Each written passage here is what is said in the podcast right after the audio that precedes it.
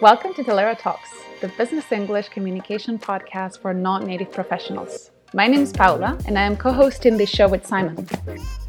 In this podcast, we're going to be covering communication advice and tips to help express yourself with confidence in English in professional settings. So we hope you enjoy the show. Welcome back everybody to another episode of Talaera Talks. My name is Simon, and wherever you are, as always, I hope you're having a great day. Um, another amazing episode uh, today, and an amazing guest that we're very excited to uh, speak with. Paula, first off, how are you doing? Hi, Simon. I'm doing great. We're in the middle of our HR month. So, yeah, things are moving fast, but it's always great to have these awesome conversations with great speakers. So, yeah, how are you today? I'm doing well, doing well. As you said, yeah, very excited about our HR Culture Month, um, which, you know, we're covering so many different events uh, focused on HR professionals around communication and, and learning culture and all of these different aspects. So um, it's good now to really talk with a true communication professional and specialist and expert. And uh, we're really excited um, about having Donna Loughlin on today. Um, I'll do a quick introduction and then we'll kind of dive right into it. But Donna is a founder, podcaster, public relations strategist, um, and several other things who has helped numerous businesses navigate the obstacles of Silicon Valley and early startup life. So, you know, the founder of Loughlin Michaels Group uh, Consultancy, which actually, if I'm not mistaken, has just celebrated its 20th year uh, anniversary. Um, so, congratulations for that. Um, uh, Donna has, you know, great uh, experience and expertise when it comes to, yeah, these pre-IPO small scale ups um, and the journey around towards business uh, maturation. And I think this is really exciting for us to have the the PR side of this uh, come in and, and to discuss the communication aspects behind that. Um, she's focused with companies in some of the most disruptive industries such as augmented reality, automotive and transportation, artificial intelligence, uh, security, uh, wearables, and robotics. Um, her, her consultancy has represented several well known companies, including Damon, FireEye, Divergent, 3D, Checkpoint, um, and Skully Systems. And her podcast, which I highly recommend, Before It Happened, capital IT, covers the fascinating uh, spark plug light bulb moments uh, that innovators have across several uh, industries. So I just actually listened to a couple episodes today. One was uh, coaching next gen leaders with Jason Ma, which I found really interesting. Um, and there's another one around cured meats and all these different types of topics, which are very fascinating. But Donna, thank you so much uh, for joining us today. Um, and my first question is really just, you know, if you could tell us a little bit about yourself and what was it about the communication the pr profession that kind of uh yeah caught your interest from an early stage well thank you so much for having me on the show i'm delighted to be here you know, you gave me quite a, a, eulogy, and I was thinking, wow, did I do all that? Um, I guess I had, but since I was about 10 years of age, um, I was just fascinated and curious about how things work. I would uh, follow my father, who uh, ran a, a publishing and printing printing company um, with his brothers, and so I had access to a lot of amazing uh, books and newspapers and and um, authors and i would ask a lot of questions. And of course i'd ask my father these questions and one day he said why don't you ask the questions? So that was my entree into reporting and discovery and having conversations with people. And they they would be ordinary you know uh, shop owners of the family uh, what we would call in America mom and pop businesses, uh, restaurants and bakeries. But sometimes it would be a trip to a defense company or um, the early the early stages of Intel uh, or Dell uh, computers and companies like that. Um, and so I would go on these little these little treks and uh, have these discovery interviews and stories. So I realized that when I was about 10 years old, I wanted to be a news reporter.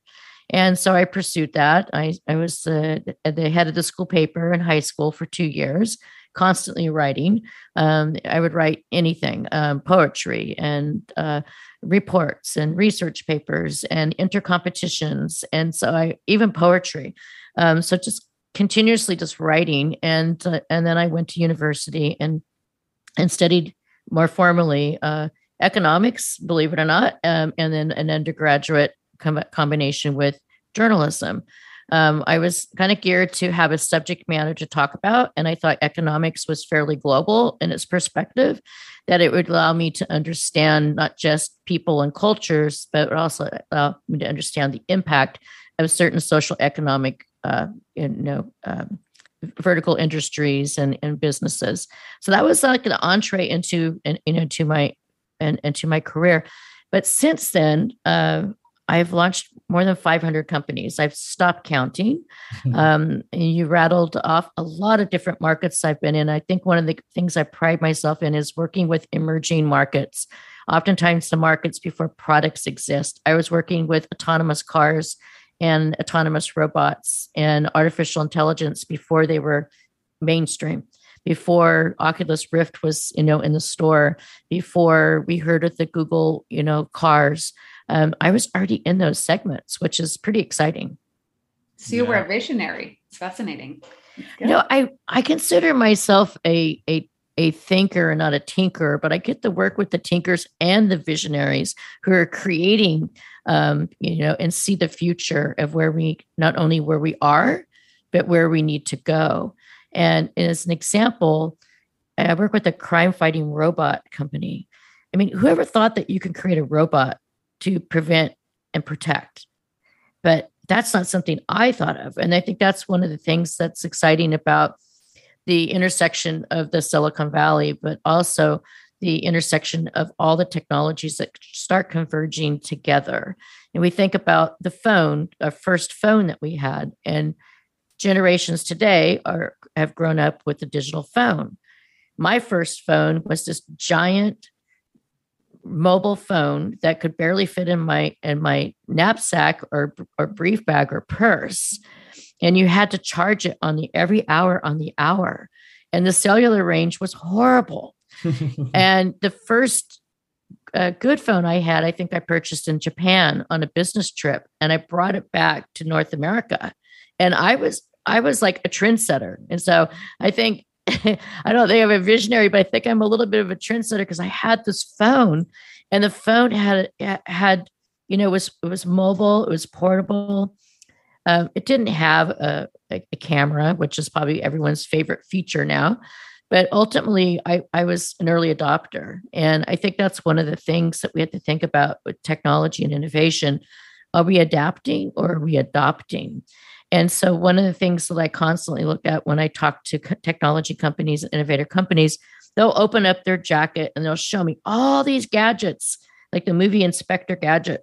Mm-hmm. And I immediately think, do we need that? Mm. Do I have that already? Or why do I want that? And so, those are questions as consumers we should be asking ourselves.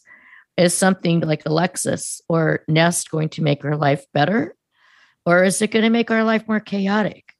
And if we're not asking those questions, then we probably shouldn't be buying those products. That's an interesting reflection. And I wonder from the other side, from the from the the entrepreneur or the uh, the person that comes up with the idea, I wonder if sometimes with all these um, developments and breakthroughs, if it gets to a point where the market is not ready for your product or if you can always find a story behind it and and with that you can sell it. I don't know what you think. Well sometimes you're too late. Um, that's the other scenario. Um, there, so there's typically two categories challengers and disruptors. The disruptors are the ones that are you know great you know new ideas that are that are changing the entire you know industry or market segment and the challengers are typically what we see are products that are challenging the incumbents. So we look at Tesla as an example because everyone seems to be enamored with with Tesla, but um, Tesla, it, I think, is you know, is, is a disruptor, but now everybody's challenging them, right? In the EV market. There were EV cars before Tesla. There Mhm. are a lot better designed and more beautiful, aesthetically designed cars, electric cars than Tesla. In fact, I was amazed when I was at the Detroit Auto Show last year that Cadillac, a, a very classic American brand that uh, uh, almost, you know, disintegrated. I mean, the company itself has come out with one of the most beautifully designed cars. And the reason why I think it's such a beautiful design is that they actually brought people from around the world together to create something aesthetically beautiful, but also functionally and sustainable.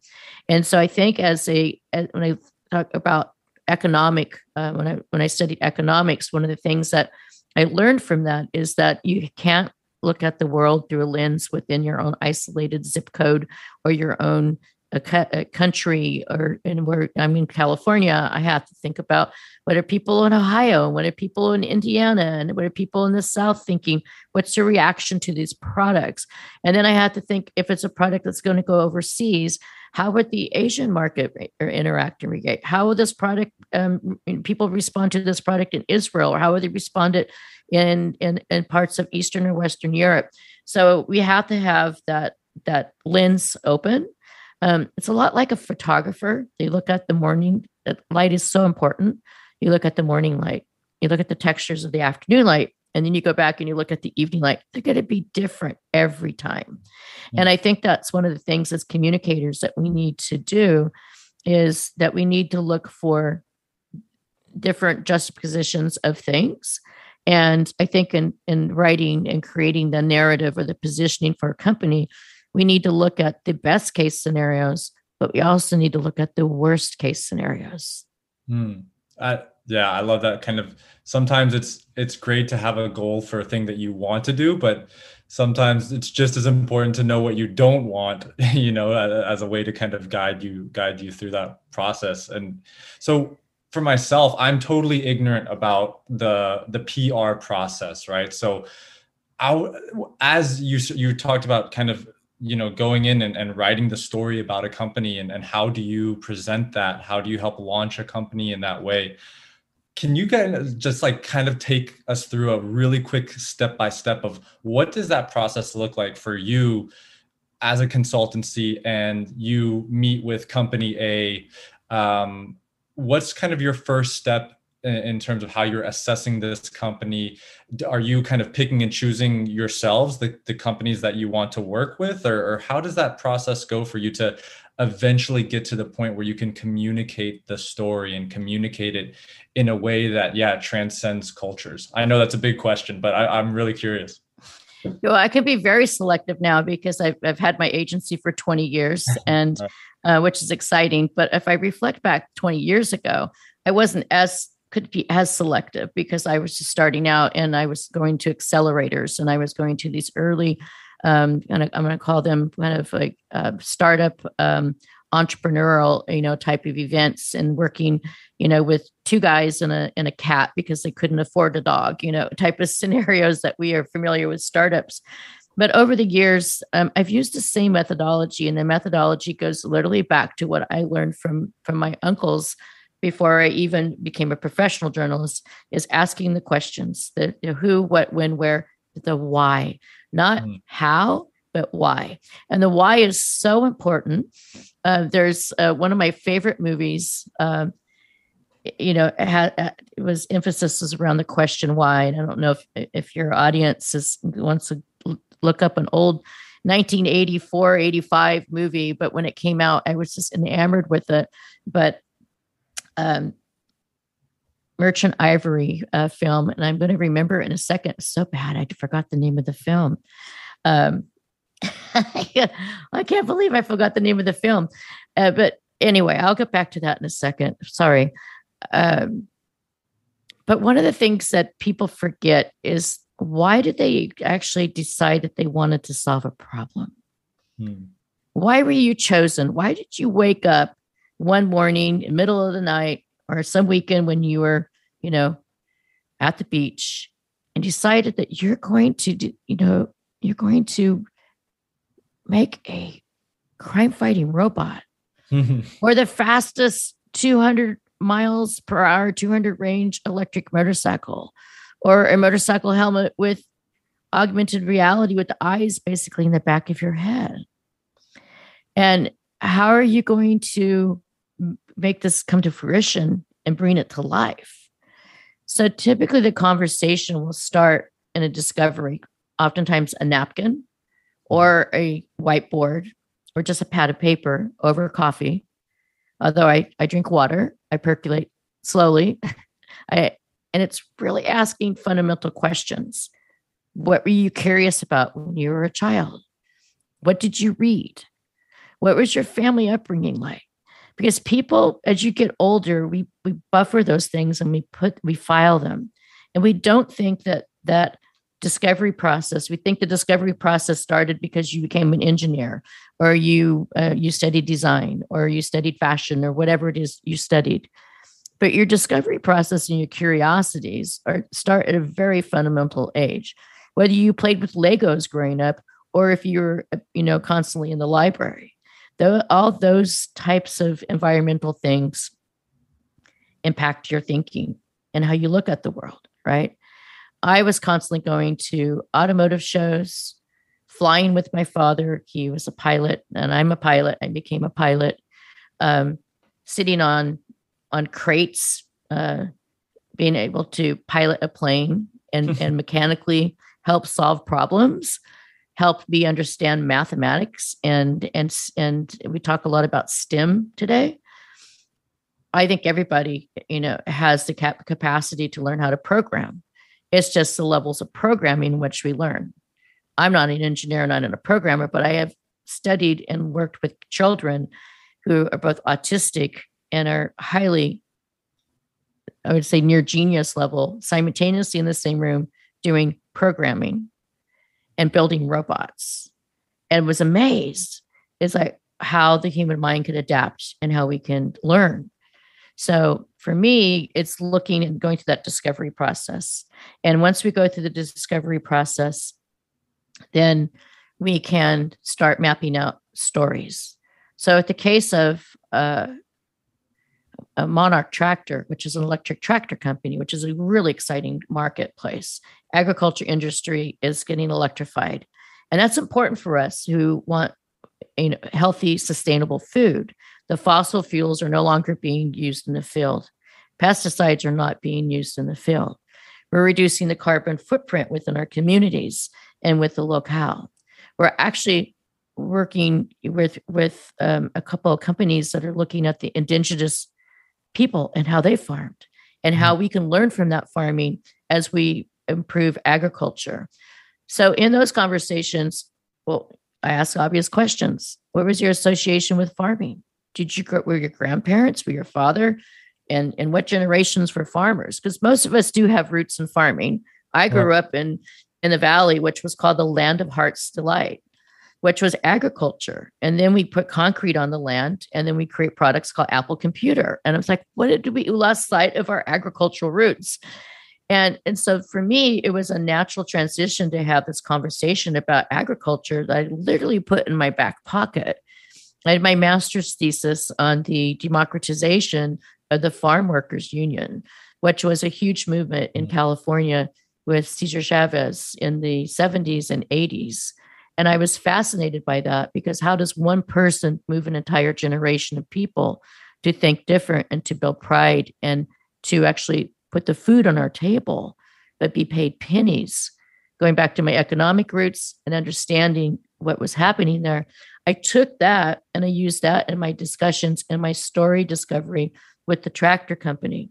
So, going back to the roots, going back to the family, going back to history, going back to economics, agriculture has labor challenges, there's climate change challenges, there's economic reform, there's uh, sustainability.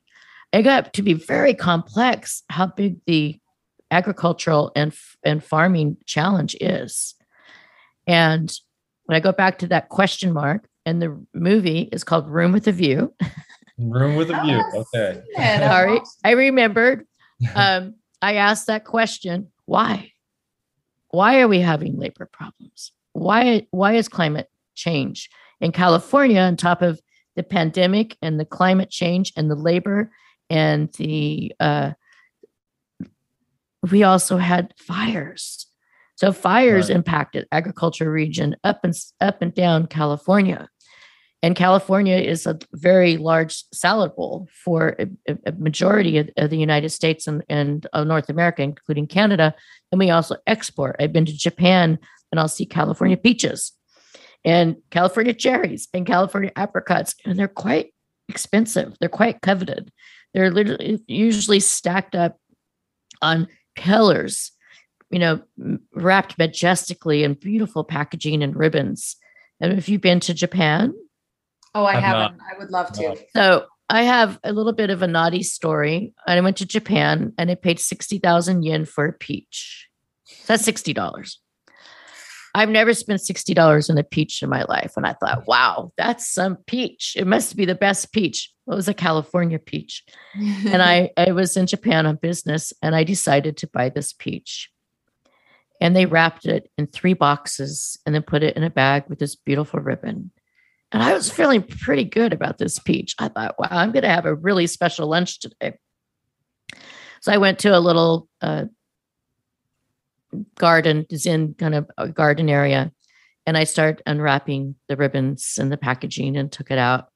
And and the satin box was this beautiful peach. And i thought wow i've never had. And all the products and all the, the companies i brought to market i never had quite this user experience or engagement. And how important and i know the importance of products and, and our and how we engage with things and our excitement and our enlightenment that we have. I took the peach out. It was the best tasting peach I ever had. but just to show you how important it is to understand the culture when you're bringing a product to market. What I didn't know about this peach, it was a ceremonial peach. It was a peach that one should take to the Buddhist temple or to an elder or to a an homage to a, a burial site. It wasn't meant to be consumed at eh, eh, you know at 11 o'clock in the afternoon in a Zen garden in a beautiful Tokyo. So I, I learned from that. And how I learned from that is the head of sales for the company that I work with walked by me and he said, oh, oh Donna, he said, wow, you're having a very impressive lunch and he sat down next to me and he told me culturally it wasn't terribly taboo but he told me culturally why one wouldn't do it it was a nice way of saying that i shouldn't have done it. Hmm. And i learned from that and i take that as well as i take things that i've learned in, in working and traveling in israel or in latin and south america. And i stand back and i have to look at that when it comes to bringing a product to market and that story. Right. is it authentic? Is it tangible? Is it believable? And will it actually transcend cultures as well as will it transcend potentially generations? And a culture of inclusion and equity, and you talked about being HR month. Um, one of my guests coming up on my podcast is an expert on equity and inclusion in ESG. And I'm so excited for that interview and that conversation because Europe is fairly ahead of North America. And I think it's one of the things that we need to look at as the Zoomers and the millennials are the creators and the consumers of these products that we bring to market that mm-hmm. we need to make sure that we're actually tapping into understanding them. So I'm curious what you've learned on that front because I think that's inclusion and equity and that social. Um, I, am going to call it social justice uh, is my own word of what people think, and the consciousness is so important with products. Yeah, no, I, I so I mean, there's so many things in there that I, I, I love, but probably the biggest one is that there are these aspects or these values or these these kind of ideas that transcend cultures that everybody can associate with right everybody can can link to um i mean things like upward mobility you know all like all the places where where i've lived you know I lived in Vietnam and Saudi Arabia, and everybody there wanted their children to do better than they did. I mean, that was just like, you know, basic. That's like a fundamental thing, right? Um, I think maybe how that looks is a little bit different, and how you get to that goal is a little bit different. But that essence of of what people, you know, the, the things like that are, are, are, I think, kind of transcend. I love your what you said about the discovery process, though, of getting to that, right? Like to get get to that point is a discovery process of asking why um, and, and asking, you know, and really kind of digging down. Do you ever kind of get to that point and then think, yeah, no, I'm not buying it and and and have to walk away? Does that happen more more often than not? It does. And and I often will just give free counsel or advice of what needs to be done or require a focus group to and to validate and kind of ensure that my instincts are serving me right.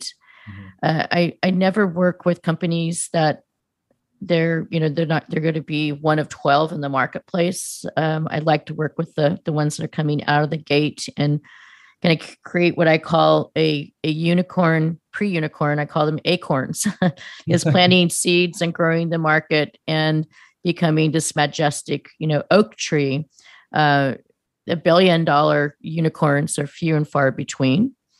And I think internationally, we have so many amazing thinkers. I mean, there's organizations like the you know World Economic Forum, which is coming up in a few weeks, and and Davos, which we should be looking at um, for things around energy and sustainability and um, crypto and blockchain and all these new markets that are going to affect how we how we live.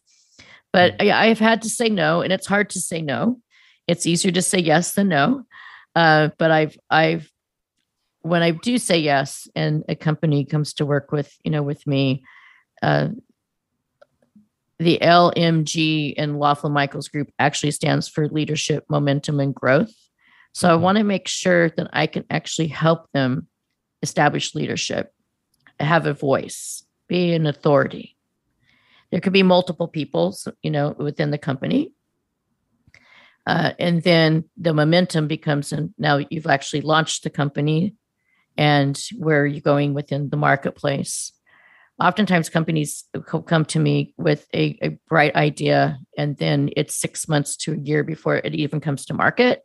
I've also had companies come to me where they've hired prior pr agencies and their launch to market failed and they needed to go back and figure out why.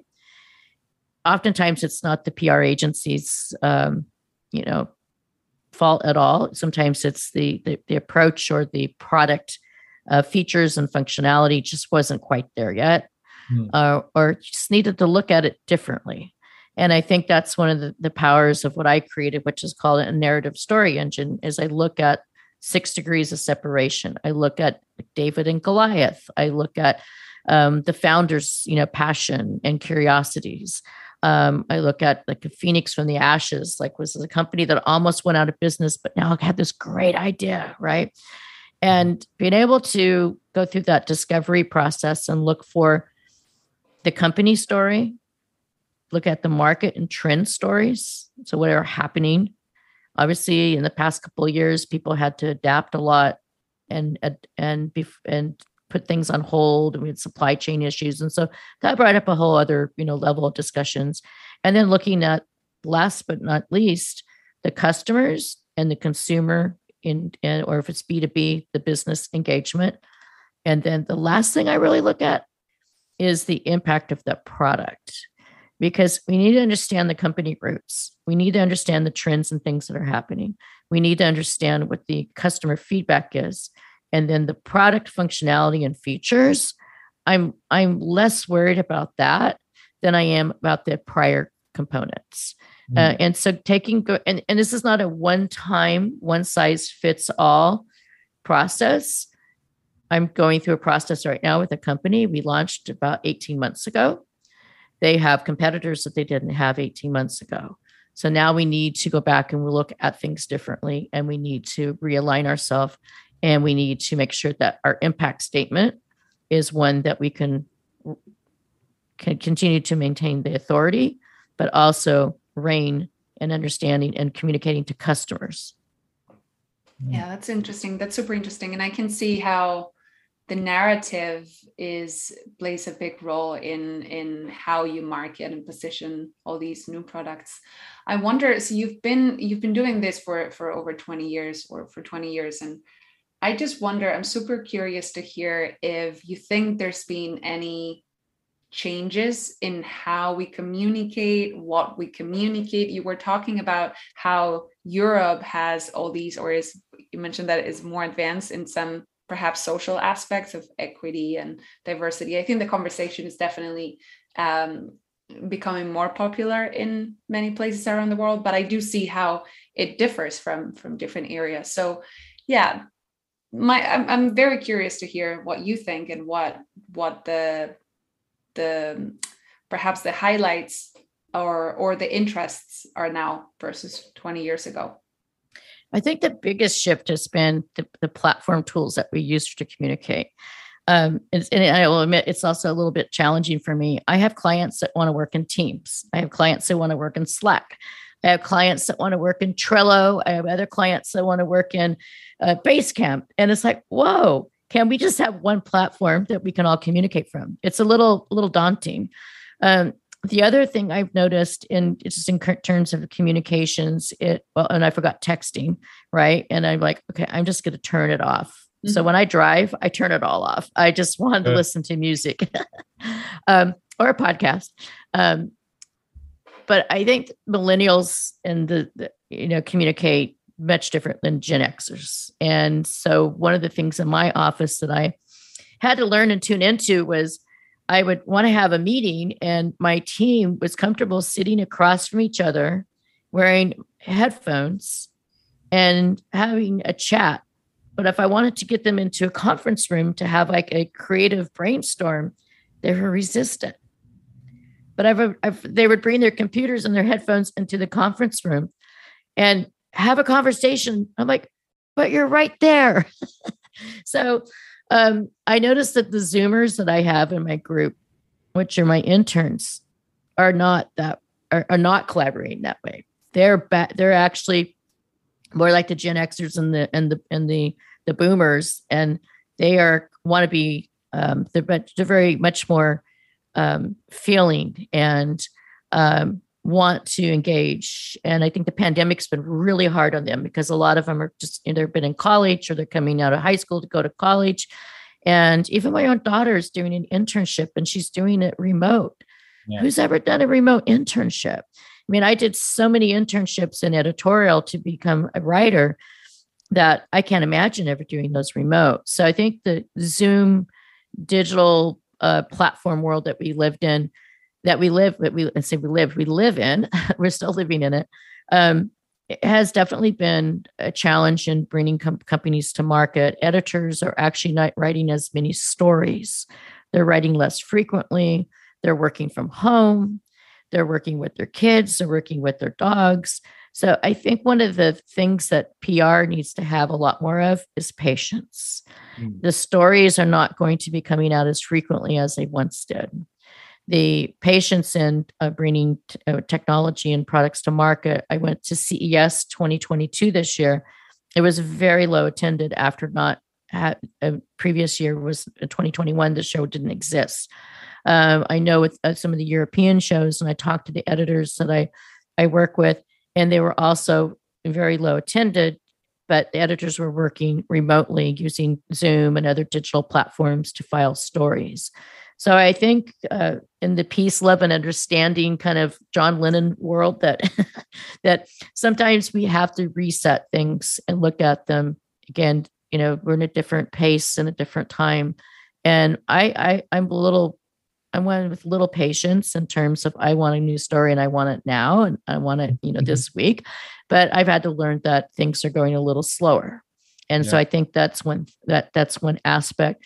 The other aspect is I think in every era and generation, there's a new um, rush and uh, and a dynamic for creating and you know new products. So I'm hoping from the pandemic we're going to see a whole new onset of products that will be meaningful, that will that will factor in consciousness and care and compassion. Um, at CES, I saw a lot of wellness and health products. I saw a lot of products, learning and STEM education products for kids. And I don't recall seeing those types of things at a consumer electronics show. Usually it's the, the televisions and it's the consumer gadgets. And but I thought, well, the next generation, the two generations from now in 20 years, when they're you know purchasing products hopefully the product psyche and the, the, decision to buy a product is going to be based on thoughtfulness and and uh, the engagement in that that typically takes a long time maybe is factored in from the beginning. And I, I think that's one of the things is expectations is that consumers we have pretty high expectations of how things should work even the microphone that i'm i'm, I'm using uh, i have three I went to three trials of microphones so I found one that actually I thought met my expectations. But I shouldn't have to buy three. I should be able to read an article and get the, you know, ample reviews and feel confident about something. But I think we as individuals have responsibility in sharing that feedback.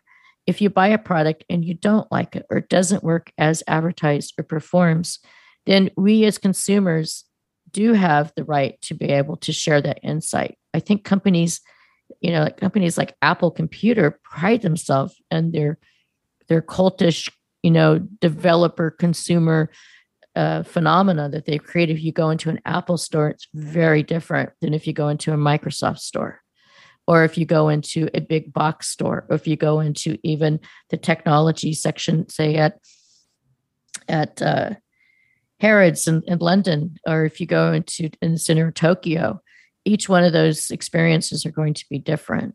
But I, I think I know when you shop, um, what do you shop? What what are you thinking about when you go buy a new phone or a new um, appliance for your for your home? What what what's your thought process? I think that's an interesting question. I tend to go for the. I'm a big Apple fan, and I know I'm such a um, a marketing product uh, for sure. But I wonder. So I I don't know, and I I wonder if you agree. But I see I work in marketing, so I, I see how for the for the past few years, the way we've been communicating about products is that everything is the best and the the two tips that will make you a million dollars and the the product that is going to change your life and the diet that is going to make your body perfect and so we've been really hyping we've been using this exaggerated uh, vocabulary and i see how me as a consumer i i do start to get tired of that vocabulary and i tend to go more for okay i don't need the perfect product i just need something that works and that works for me. So I just wonder if PR and marketing will start to go back to that being a little bit more honest about what we're buying and what we're selling. Um, yeah. The honesty, I mean, trust in, in brand is important, right? Yeah, I have a list of dirty words um, revolutionary, breakthrough, um, cutting edge, unmatched. Prove it you need to prove it to me before you start using those words right and and i think that that's important there's um user expectations are, are high and and i think you know if you go look at the automotive industry there's a reason why people test drive cars they want experience right i like sports cars i i used to race i raced go-karts and then i raced formula one so i know what a dashboard should feel like I know what that experience should feel. I'm not going to be, I don't race now. I have the desire to race. I've been on the Autobahn. It was so fun and exciting. But I want my car to dashboard to really look and feel Lux.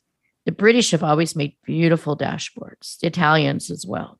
I get into a Tesla and I go, eh, where's my dashboard? It's minimalistic.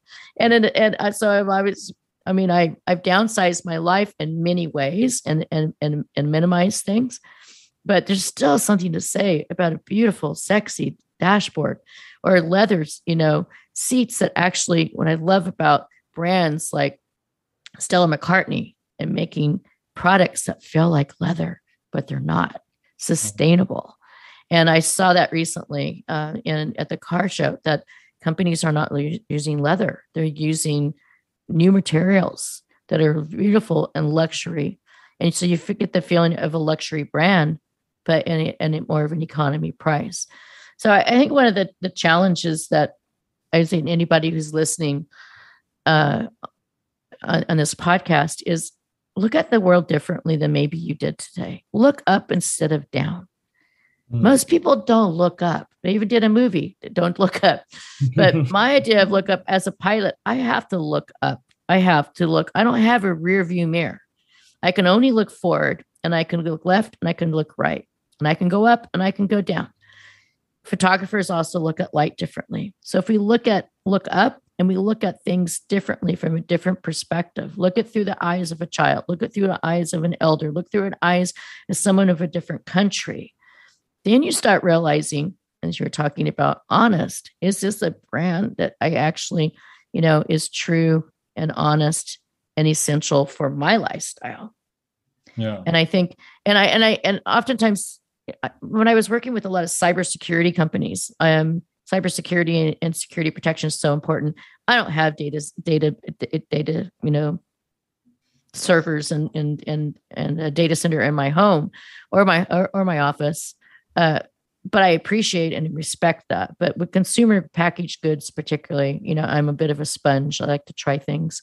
Um, I will say I'm not enamored with Alexa.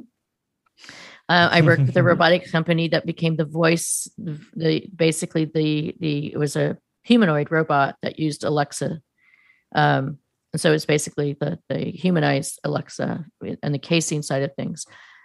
I don't need somebody following me around. That's a little creepy. It's a little too futuristic, you know, Ray Bradbury um, out there. And I also don't want to live in a WALL-E world, which is very disconcerting. In fact, I have a guest coming up on my podcast this week, um, Deb Donick, and she talks about the whole tech human factor and the uh, the responsibility and the humanization and the equity in technology. That's a totally different discussion that I was just enamored by.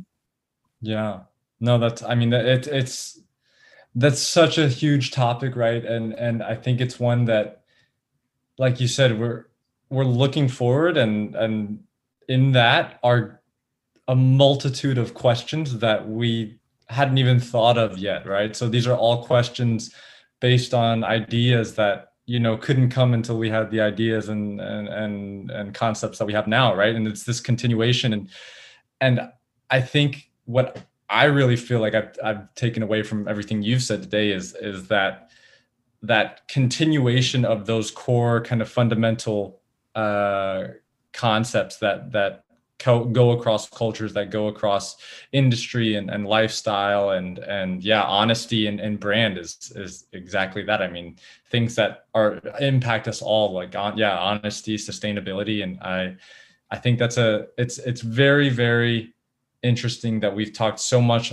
on this podcast right about you know the the w questions who what when where why right uh, with why being the the the big one um, and and that coming down to forming the motivation um, so I, I i think everything that you've said today is is super fascinating um, yeah I could, I, you know, I could keep going for for hours, but I want to be, of course, mindful of your time. Paula, do, do you have any uh, final questions? No, this was great. I really love how you just mentioned again and, and highlighted that the importance of the why. Like we sometimes forget why why we're doing things like yes, because you know it's easy to to forget. So pausing and stepping back and really thinking about it.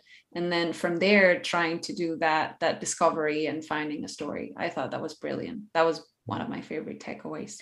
Well, I think we should, and this great res- resignation era that we've seen the past couple of years, people have been asking why.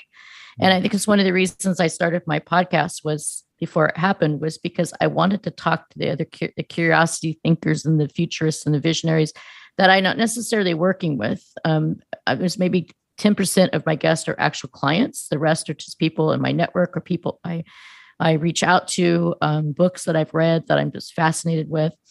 And being able to showcase um, and, and, and share their why. And it's, you know, be, I even thought about calling it why it happened, but it's before it happened, which is that moment when they decided they were going to do this.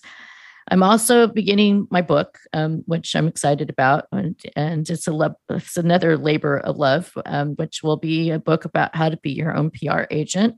So you can hire me to help you with your brand, or even it's your own personal brand or personal persona, or you can read the book. And I think that the book is I'm excited about it because it's going to be basically a companion that's going to help you be a kind of a life coach with your own personal brand which is important in establishing and building your career, but also your product and go to market brand if you are an entrepreneur and have a product or service. So I, I think I finally have enough wisdom in my back pocket to share. What's the title? Fantastic. I don't have a title. I have a Oh. book coach and an agent, and it's in works. Oh well, oh, I'll I'm- have to come I'm- back. Yeah, well, I'm gonna just circle uh, right here Donna's book before it happened, right here, just so uh, yeah, just so we can come back to that because I I definitely need a a personal PR coach. So I know you're busy, but I'll I'll be sure to check out the, the book uh, when it comes out. And and and for everyone, yeah, the the podcast is great, and I love the idea of meeting with all these innovators and and that yeah that spark plug that point of of you know that why you know and and and, and when did that when did they come up with that um, i think that's that's a really fascinating point um, where can people reach you how can people find you uh, for our listeners out there Well, the podcast is Before It Happens show on Instagram. Um, my favorite place to hang out is LinkedIn. Uh, so could connect with you uh, on LinkedIn as well. But it's just Donna Loughlin, and that's L O U G H L I N. Um, there, I post a lot of things about public relations and, and wisdom. I also have a um, articles in, in Forbes magazine, um, so I can be found there. But um, LinkedIn is in and Before It Happens show and Instagram are probably the two best places.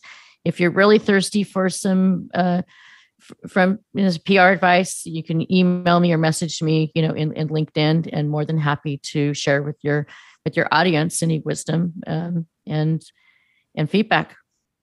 Awesome. Well, thank you so much, Donna. Um, I mean, for your time today, so many great gems, I think, i- in the conversation. And I know I took away a lot. Um, yeah, thank you. Uh, thank you as well, Paula, um, as always. Um, so, everybody listening, go check out Before It Happened. And when the book comes out, we will be sure to uh, share it with all of our followers on LinkedIn and Instagram.